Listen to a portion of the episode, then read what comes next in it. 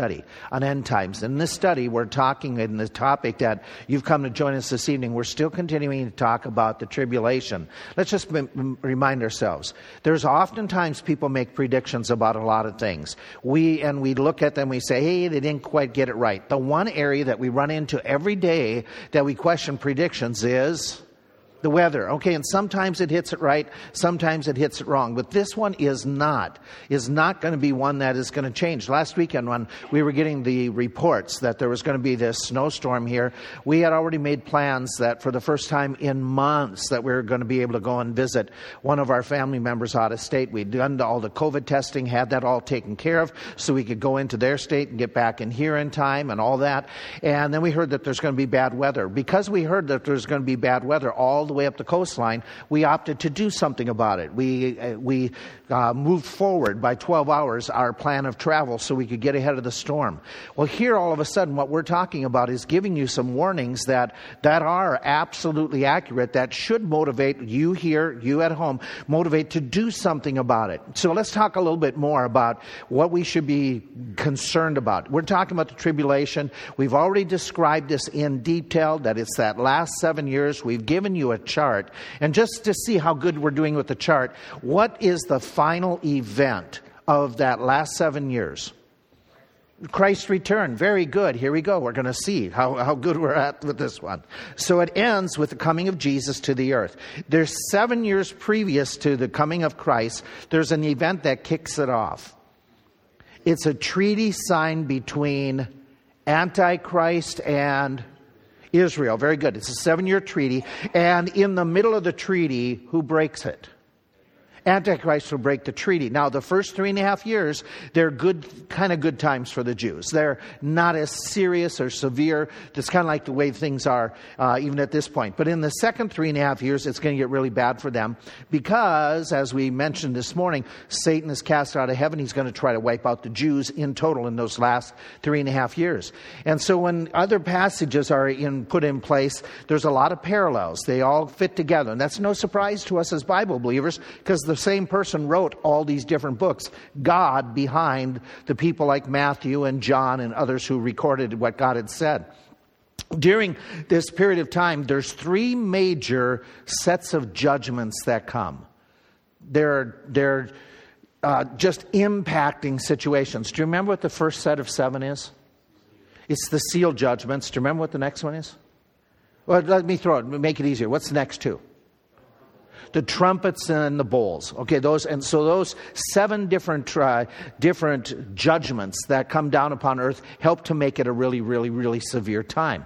A horrible, horrible time that we talked about and said, hey, you know, it's the worst time in human history. Jesus said it, Daniel said it, and we gave you all these different events or different happenstances that are going to occur during those seven years that makes it so awful. And we looked at these last week. We looked at some of them even this morning as we wrapped up this section of it how it's just filled more than any other time in history with all of these events, all of these happenstances, all of these forms of judgment. And the question that we were talking about that we said this morning is why does it get so bad? Why does God allow it? And that's where we're in the, the study, and we're saying, okay, one reason is Satan knows his time is short. Revelation 12, we talked about that. Then we said at the end of this morning's study, because men will not just ignore God or reject God, they're going to actively oppose him. Let's pick up a third reason why this time period is going to be so bad. It's found in Second Thessalonians chapter 2, where he's describing that, the, that event in history that is going to happen at the beginning or right before the entire tribulation starts. There's going to be the removal of spiritual restraints spiritual restraints will be removed. Follow along in Second Thessalonians. This is a tough text, but not for you because you have good Bible knowledge. So let's let's reread what we were this morning and let's fill in some of the details. In this passage, the people are writing the Apostle Paul, and they've asked this question. They said, Have we missed what the, the rapture? Are we living in the tribulation? Will our loved ones come back to life? You see, what's happening there is the Roman persecutions are starting to start. You have Nero and people like him who are opposing the spread of Christianity. And some of the people are thinking, wait a minute, maybe we're living in the period of Antichrist. Maybe Nero and some of his successors, maybe they are Antichrist. And they're, they're wondering, are we already in the, did we miss something? What happened? We, you talked about it, but, and so Paul is writing and he's going to rehearse what he's already told them. And he, with that in mind, he's going to say, no, no, no, no, no. You, you aren't in the tribulation yet. They're asking that question. Are we already there? Is it already happened? His answer is going to be no. And he explains why. Follow along. Now we beseech you, brethren, by the coming of our Lord Jesus Christ and by our gathering together with him, that you be not soon shaken in mind or troubled, neither by spirit, nor by word, nor by letter, uh, as from us, as that day of, the, of Christ is at hand. Let no man deceive you by any means, for that day shall not come except there come a falling away first of all. So he's going to give, he's going to say the signs of what happens before the tribulation starts. The first sign is there's got to be some tri- type of huge apostasy, some type of falling away from the truth, rejection of the truth. Then he gives the next thing that happens before Okay, he goes on. He said that there has to be a falling away, and then the man of sin be revealed, the son of perdition, who opposes, exalts himself above all that is called God, or that is worship, so that he as God sits in the temple of God, showing himself to be God. He's talking about Antichrist. And this one who's going to kick off the tribulation by signing the treaty and he's going to describe him. By the way, verse 8 describes him again. Then shall that wicked be revealed, whom the Lord shall consume with the spirit of his mouth, shall destroy with the brightness of his coming, even him whose coming is after the working of Satan, with all powers and signs and lying wonders, all deceivableness of unrighteousness in them that perish, etc., etc. And so if you caught in this verse, he's talking about Antichrist. And he's going to make this comment. He says, okay, there's going to be before the Lord in his returning, there's going to be the apostasy, there's going to be the revealing of Antichrist. But look at the beginning of verse 8. And then shall that wicked one be revealed. Before Antichrist is revealed, something has to happen. Before Christ comes back, there's Antichrist, there's apostasy. But before even Antichrist, what happens? This is what he's talking about in verses 5, 6, and 7 the removal of spiritual restraint. Look what he, what he talks about here in the text, okay? That he's saying, okay, here's this Antichrist, and by the way, man of sin, no doubt about it, man of sin in this text is Antichrist. He's the one that will exalt himself, put himself in the temple. He's the one who's empowered by Satan. Before he comes to power, before he comes to where he is making that treaty, what has to happen? He said, okay, I told you this before, verse 5. I, am not telling you anything new. Remember this. And he says, And now we know what withholds he that might be revealed, for the mystery of iniquity does already work. What's the mystery of iniquity? That's already at hand. That's already happening. Well, you and I know this. There are already false teachers going around in Christianity. There are already people that are preaching anti Jesus doctrines. We looked at that when we did the study of Colossians, the Gnostics. And he's saying there's already some of that falseness is already here, but it's going to get worse. And he, he makes this comment. He says, Before Antichrist is revealed, only he who now lets will let until he be taken out of the way, and then shall that wicked be revealed. That's a tough phrase. That's a tough phrase because of our English and going back to the original language. The English has changed since the, our Bibles, many of us have King James, since they were written, the English wording has changed. Here's, here's the way we read it in the King James. Only he who now lets will let until he be taken out of the way. Okay, what's that mean? Well, our modern English reads it opposite of what, it, what the original text is. Because what it really means is he who holds back will continue to hold back until he's taken out of the way. That's the original language. That's what it was understand in 1611 King James. The word let was not what it means today. Go ahead and do. Don't do is what it was. And so he's basically, if we were to re render it in modern English, only he who restrains the iniquity will continue until he is taken out of the way. And then Antichrist is going to be revealed. Then the wicked one. And so the restrainer of evil has got to be removed before Antichrist is revealed. That's what this text is all about. This text is talking about before Antichrist is revealed by signing of the covenant, he which restrains sin is going to be removed, and after he is removed, then Antichrist is, is going to be revealed. Okay, so our big question has got to be this Who restrains sin? Here's their possibilities that some will talk about. And, and I want you to catch this, by the way. There's a change in the language from a neuter to a masculine. So we're talking a person. He's talking in the sense that there is something and it is a person or persons that are removing, that are withholding, that are, that are keeping down and restraining sin. Is it the angels? Do angels help to keep Satan and his hordes in line at times? That's true. They do oppose him, they do battle them. However, like in the book of Jude, when they were arguing over the body of Moses, the angels couldn't defeat Satan. They had to call upon Christ and upon his word in order to handle it. Is it government? Government was designed in order to suppress some evil, and government is designed to punish evildoers. Without government, there would be absolute chaos. Okay?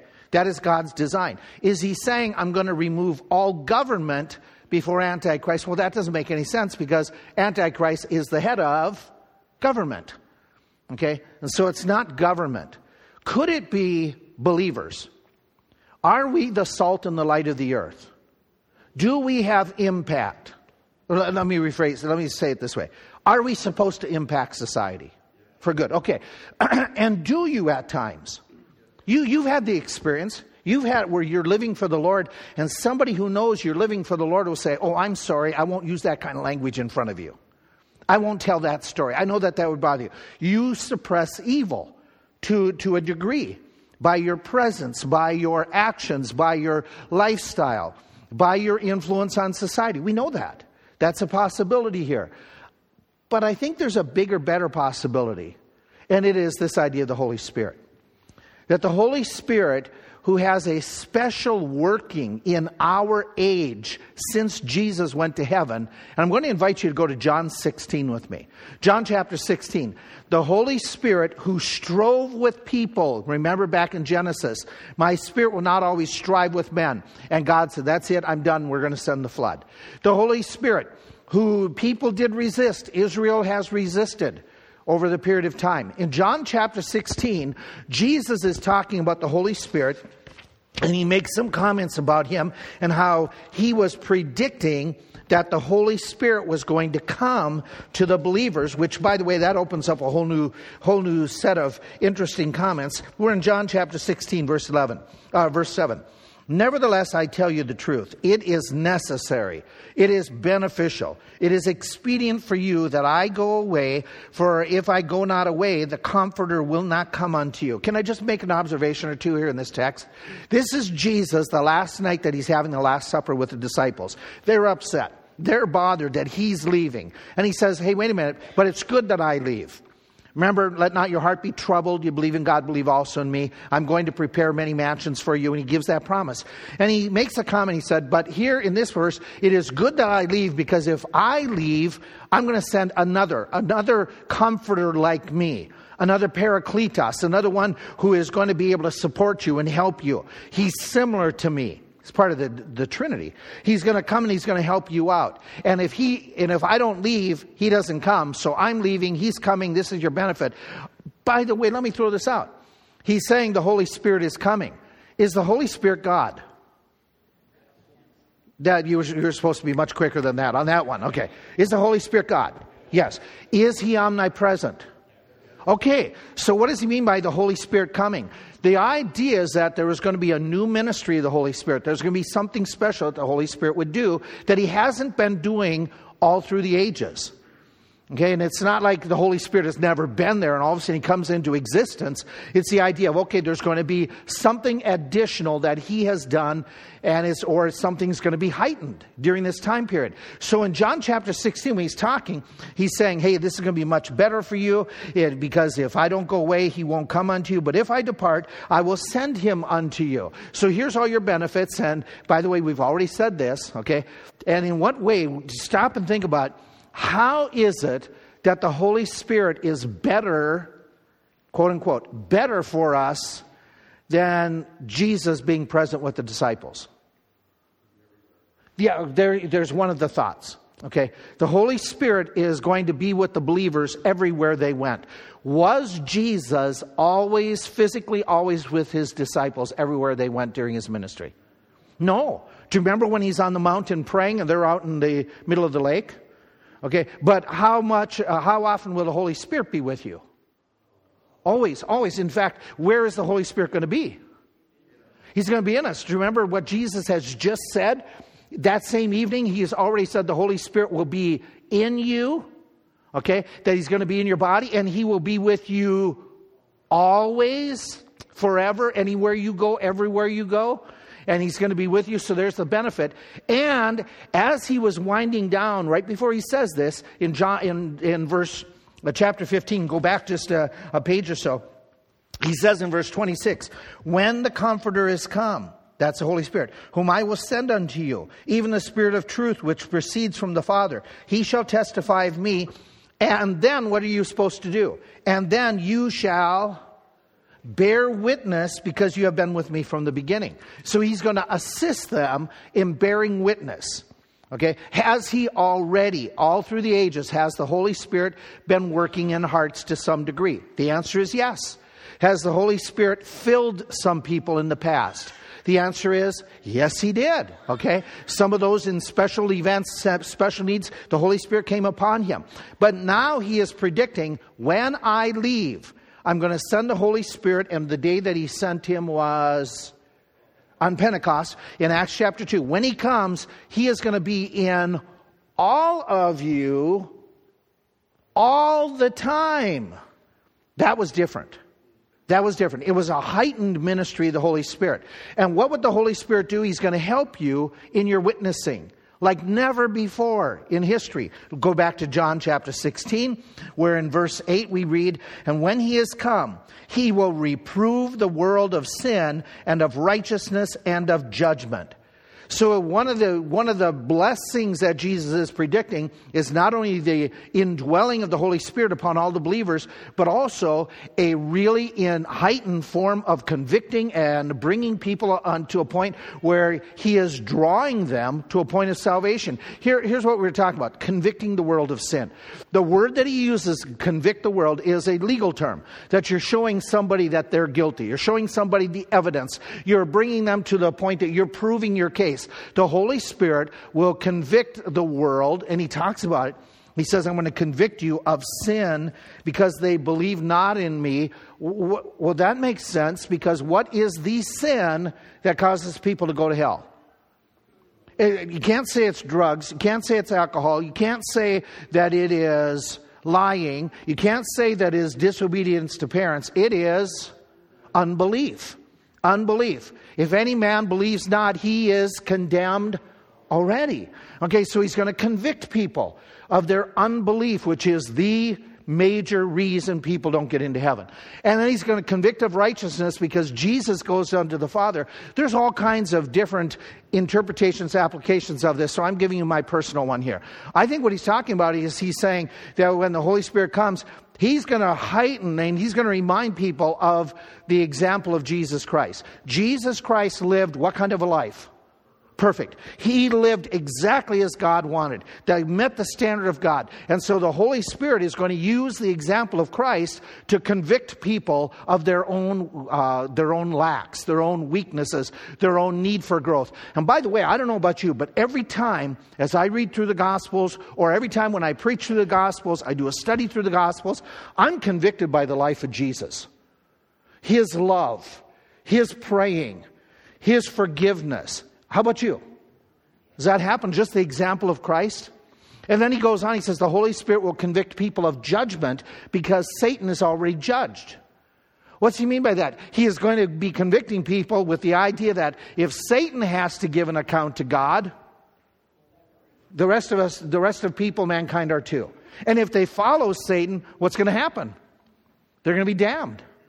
And so this work of the Holy Spirit is very unique it's, it's, it's uh, heightened work of the Holy Spirit is unique in this age, even though he's done convicting in the past. I'm not saying he hasn't done that. He will do some convicting work even in the future. But it seems to me that during this age time that Jesus is saying he will indwell, he will work side by side with you at a heightened pace, and he's going to bring conviction, and conviction usually suppresses people that they don't get as bad as what they could be because there's some form of conviction but all of a sudden, that form of that heightened challenge to people through the ministry, of, through the example of Christ, of their own belief, that's not going to be as much as it was during our age that's called the church age. The Holy Spirit, in other words, he is, his, his work is going to change. It's going to revert to like it was pre Pentecost. It's not going to be the indwelling. It's not going to be as convicting. And I believe we're, we're initially involved in that. We'll talk about that in the next couple of weeks. But the Holy Spirit, who is omnipresent, and he still has to be, he has to be working for people to get saved. But in this tribulation period, he's not going to be indwelling people the way he indwells people today. We're going back to the way it was in the Old Testament. This idea of the Holy Spirit, he is, he is going to obviously woo some people to salvation, but it's going to be different. Evil is going to have a freer roam and range to do things. They're not going to be as suppressed as the Holy Spirit suppresses even in this time period right now. Through us, through His using our witness, our testimony, and the Word of Christ. In other words, the inner conviction will go to an all time low. And if people have less conviction and less challenge to follow morality, what will people do? Okay, it, it's going to get more evil. It's going to get more evil. And it'll be like as in the days of Noah, where they were striving with the Spirit, as in the days of Lot, Sodom and Gomorrah. And so the, the, the suppression, the suppressor, the restrainer that is working in our world today. Just by the way, just throw this out. Can you imagine if the Holy Spirit's presence and his suppression of evil were taking off, taken off totally right now? We think that this is a corrupt society now. So he says, okay, that's going to happen, that the, Holy Spirit. So we have Satan knowing his time is short. We have the Holy Spirit pulling back on restraining evil. We have people becoming antagonistic towards God. How come it's going to get so bad? I'll give you another. Oops, I want to back up and make sure I say it right. We want to give you this one because God is going to unleash his retribution, his judgment on mankind. Now, what I mean by that is this you and I know whatsoever man sows, that shall he also be sure your sin will. Okay, we understand that. We know that. Okay. But on the flip side, is God still being patient? Is he holding back his judgment? Oh, yeah. Oh, yeah. Do you remember in Peter where we read about that idea? People are wondering, where is his coming? We've been hearing about his coming forever and ever. Men have been saying, but everything just goes along like it normally has. We don't believe in his coming. If he was coming, why didn't he come back already? And the author of this passage writes and he says, Now, wait a minute. The reason God is holding back his judgment not repeating the judgment like the flood is because the Lord is long suffering.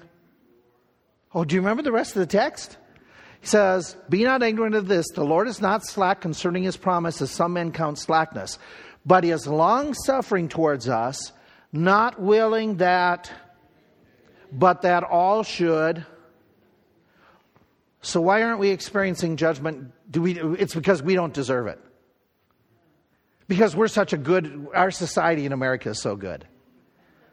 No. The reason we aren't experiencing God's wrath is because God is being patient. He is allowing people at this time opportunities to get saved, but his patience is going to run out. It's going to run out. That's where the book of Revelation picks up. And that's where we get all these ideas that all these different judgments start coming the seal judgment, this trumpet judgment, the vow. I want you to catch something about these judgments. Every one of them, when they initiate, watch the phrases. They are clearly from God. Clearly from God. You, Jesus, are worthy to take the book and open the seals.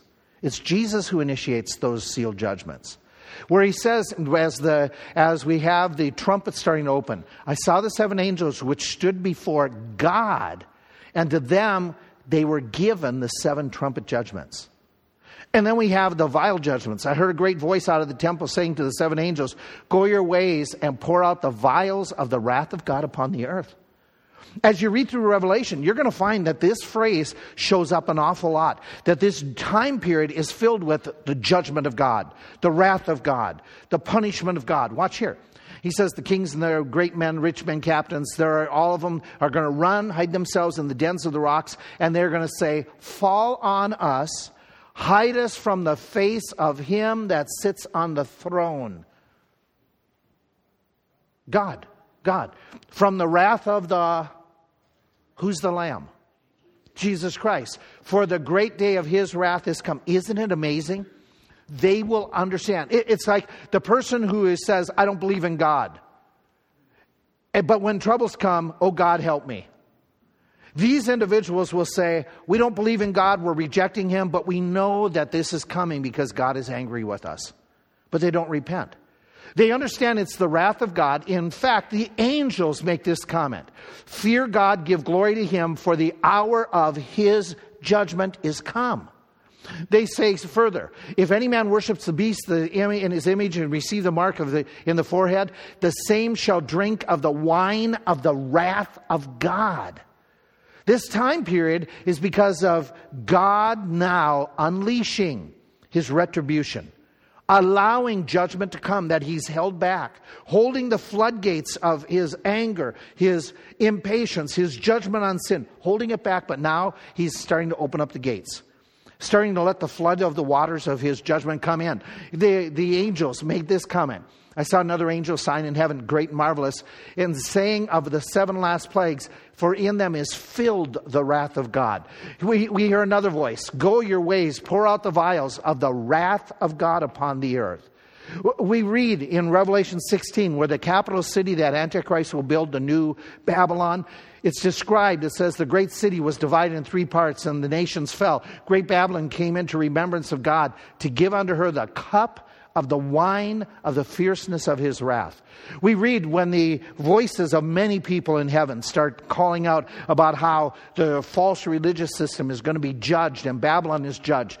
For true and righteous are his judgments. He has judged the great whore who did the corrupt or who did corrupt the earth with her fornication. He avenges the blood of his servants. This time period is filled with the anger of God coming upon man. Like as in the days of Noah. Like what happened to Sodom and Gomorrah, that God just said, enough is enough.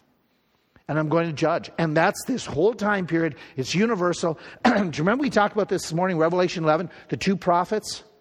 That, that they are, for three and a half years, they're going to be preaching. They will be finally be killed. And what did the people do? They, they will celebrate after leaving the bodies in the street. They will celebrate for an extended period of time. But then what happens is, and we'll look at it in a couple weeks, what happens is those men will resurrect and ascend to heaven. But when that happens, when they ascend to heaven, this is, this is okay, all of a sudden these miracles are happening. These guys ascend to heaven. Jesus Christ is going to come from heaven. And here's what the people say the angel sounded, The kingdoms of this world are becoming the kingdoms of our Lord and his Christ, and he shall reign forever. And the people are angry, the nations on earth, as they see Christ coming and getting, getting his kingdom established. They're angry that thy wrath is come, that they should be judged. They're upset about being judged. Because usually, when people who want to continue to do wrong, they want to say that their wrong is right. It's okay. And they're going to realize wait a minute, this is, this is all because of what they've done. This is a horrible time period. Horrible because it is going to be God's judgment on earth physically, like never before in history. By the way, you do know that hell is God's judgment, yes? So this is going to be, in a way, hell on earth, God's separation from the peoples on earth who have rejected him. And so we have all these reasons, but give, let me give you the last one. The last reason why I think this is such a horrible time, actually, there's two. He, he's bringing Israel to repentance. True or false? Did God in history use Gentile nations to spank Israel? He did. Do you remember any nations he used? Babylon. Okay. He did it. He did it with Babylon. He did it throughout the book of Judges with lots of. This is a time period that is very Jewish. Okay, let me set that first of all. This is determined upon the Jewish people. The seven year tribulation is now a, a, time period that's reverting to the Old Testament. It is a Jewish period of time. The church age has ended. It is a time where it's part of that 490 years, the last 70 years of them. He calls it Jacob's trouble. He doesn't talk about it being the church's trouble, but Jacob's trouble. He talks about the, when you are in the tribulation, all these things that come upon you in the latter days. The, I did this, he says, because I will not forsake you, neither destroy you, nor forget the covenant I made with you. This is all about getting the Jews to repent. He mentions that in Zechariah. Behold, I will make Jerusalem a cup of trembling upon all nations. Though all the people of the earth be gathered together against it, in that day I will make Jerusalem a stone. In other words, they will not be destroyed. And so he's working with the Jewish people. He's trying to bring them to repentance. He uses these Gentile nations to come against them. And we read about that in Ezekiel, where he's talking about they'll be regathered in the land. And he says that surely with a mighty hand, with an outstretched arm, I, my wrath will be poured out. I will then eventually rule over you. I will plead with you like our fathers in the wilderness. I'll plead with you. I'll cause you to pass under the rod of correction. I'll bring you into the bond of the covenant at the very end. He says, I will purge out from among you those who rebel rebel, who transgress against me, and those who remain, they shall know that I am the Lord. We read in just two chapters later that same thing. I will gather you, blow upon you as a fire in the furnace. He says, In my wrath, you shall know that I am the Lord. He's bringing them to the point where they admit, You are the Lord. You are the Lord. And so, as we keep on going through the passages like Jeremiah 30, he talks about this is all about the latter times, this entire chapter. This period is like a woman who's in, in labor pains, faces are turning pale. It's a great day of trouble, even the time of Jacob's trouble, but Jacob will be saved in the end. The Jews will get saved at the very end. I am with you to save you, declares the Lord. I'll make an end of all the nations among whom I previously scattered you, but of you I will not make a full end, but I will discipline you with justice just measure of discipline. And so that's happening throughout this time period. And it results in you will be my people and I will be your God. Go to the book of Zechariah. Okay, as we as we here winding down here this evening in the book of Zechariah towards the very end of your Old Testament, and I want you to go to two different passages. We're going to be in chapter 13, first of all, then chapter 14. In Zechariah 13, he makes this comment about these end times periods. He says in verse 2 It shall come to pass in that day, saith the Lord of hosts, that I will cut off the names of the idols out of the land. They shall no more be remembered. I will cause the prophets and the unclean spirit to pass out of the land. In other words, I'm going to purge you. I'm going to get rid of all your false hopes, your, your false religious system. Verse 8, we'll pick up here.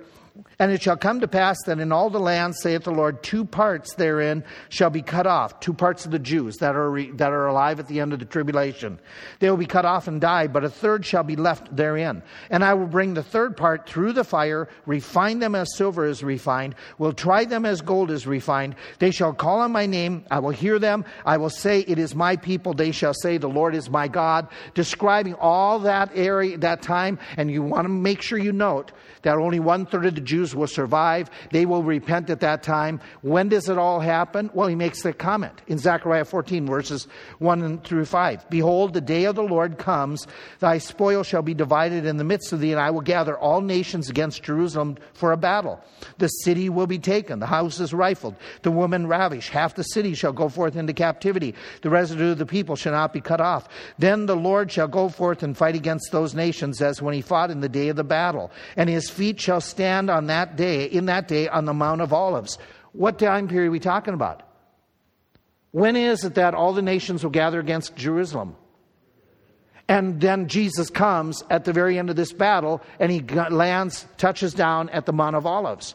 This is all at the end of the tribulation, Armageddon taking place, Jesus coming back, and Jesus restoring the people, as we read in verse 9, where he makes that comment. He says, And the Lord shall be king over all the earth. In that day there shall be one Lord.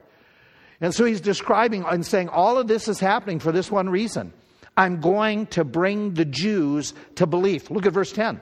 Where he makes a comment, and the land shall be turned as the plain from Geba to Rimmon. He's talking about the distances. And he says in verse 11, the men shall dwell in it, and there shall be no more utter destruction, but Jerusalem shall be safely inhabited. And he goes on, verse 16, we'll jump down, and it shall come to pass that everyone that is left of all the nations which came against Jerusalem shall even go up year to year to worship the King, the Lord of hosts. This is a point where people are brought to a point of repentance. The Jews Just like Jesus said. He said, They shall gather together his elect.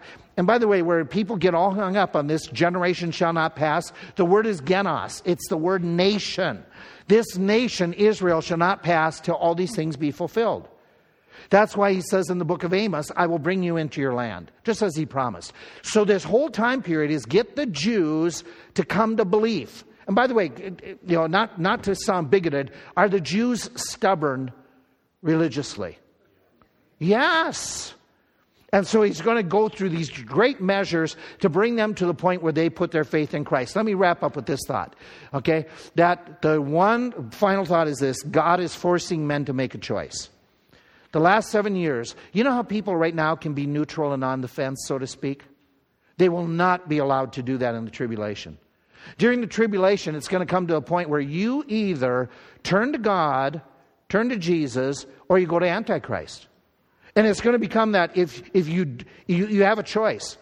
And part of the choice is you receive the mark of the beast or you don't eat. They're going to be forced to choose. People are going to be backed into the corner. No neutrality. No sitting on the fence. I'll worry about it later. I'll, I'll believe later. Uh uh-uh. uh God is bringing it to a head that you believe and you have to choose now during that time period. Aren't we, aren't we living in a period of great grace? Where you, some of you, thought about it for a while. You toyed with it, you, you considered it. But come that tribulation period, they, they aren't going to have opportunity to do that. They have to choose. And it's going to come to a point where God will say, hey, listen, people think that all these other things are worthwhile. He's going to show how government is not something to trust in. How money isn't something to trust in. How technology and inventions, they aren't something to trust in. You need to have faith in Jesus Christ. So he's going to rip the rug out of everything that people are putting their confidence in. And the people are going to say, I want to die because of the wrath of the Lord. But he's bringing them to the point of they have to decide. They have to choose as the conditions get so much worse. So, when we get this whole idea, we come and say, okay, will people be getting saved? We'll talk about this later on. Yeah, even though the Holy Spirit is removed, look at all the different numbers of people that will be born again. Multitudes of people will get saved. Third part of the Jews will get saved. That there's this working of, the, of God in that time period that peoples will get saved. What about the church not being there? Who's going to be the witnesses? There's going to be the gospel preached in all the world by 144,000, by the two prophets prophets, even the angels will get involved with preaching the gospel. God is going to try to reach out and let people get saved even during this period of wrath. How gracious of God. That even in the midst of evil, as bad as it is, people can get saved. Do not underestimate. Let me rephrase that. Don't overestimate your circumstances where you say, "Oh, I work in a in a in an area that they are so hard to the gospel, they can still get saved." Don't say, okay, I, we live in a neighborhood that they are so hard to the gospel. They can still get saved in this time period. If God can bring people to salvation in this time period of the tribulation, He can bring people to salvation now. And, he, and He's working. He's going to be very merciful. So I bring this all together and say, what should I do about this? If you're not saved, you got to get saved now. Don't put yourself in risk of going into this tribulation period and being deceived and being, being caught into that time period where, in foolishness, you you give your faith and your life to Antichrist and following him. The delusion will be phenomenal. Can I make a suggestion beyond that? You should prepare a witness for family and friends so that if, you, if we're gone, say next week, next month, leave behind some type of witness Leave something that people can hear from you what has happened. Give them some writing, give them some recording, do something to even share the gospel in that tribulation period. And if you're looking at this and saying, okay, that's great, I can do that, stop and pause and remember, we are living in the best time to do the gospel witnessing. This is the time that we should be doing our witnessing. I'm encouraging you to think about leaving a witness behind, but better yet, do it now. Because this is such a, a tremendous time. This is the time period where God is being patient long suffering towards us. Not what this is the time period that the holy spirit is convicting in a very special way. This is that time period that it is far easier for families and friends to respond to the gospel now than in the tribulation period. Take advantage of it. Give out the word of god. This week take some tracts give them out share the gospel don't sit back and say, hey, we know that there's a storm approaching. We'll just kind of ride it out. Uh uh-uh. uh Take some action. Do something. Be proactive. Get out the Word of God. Father, help us to do that. Help us not just to hear these facts, help us to be motivated by the fact that you are being patient right now, that Satan is, is being held back right now, that the Spirit is convicting like, uh, like now, like, in, a, in a phenomenal way. Help us to realize that this is the moment to give out the gospel, to share our faith. Help us to do it this week, this night, this, this next month when we hear about missions, help us to invest, to help get the word out while there's time. We pray in Jesus' name. Amen.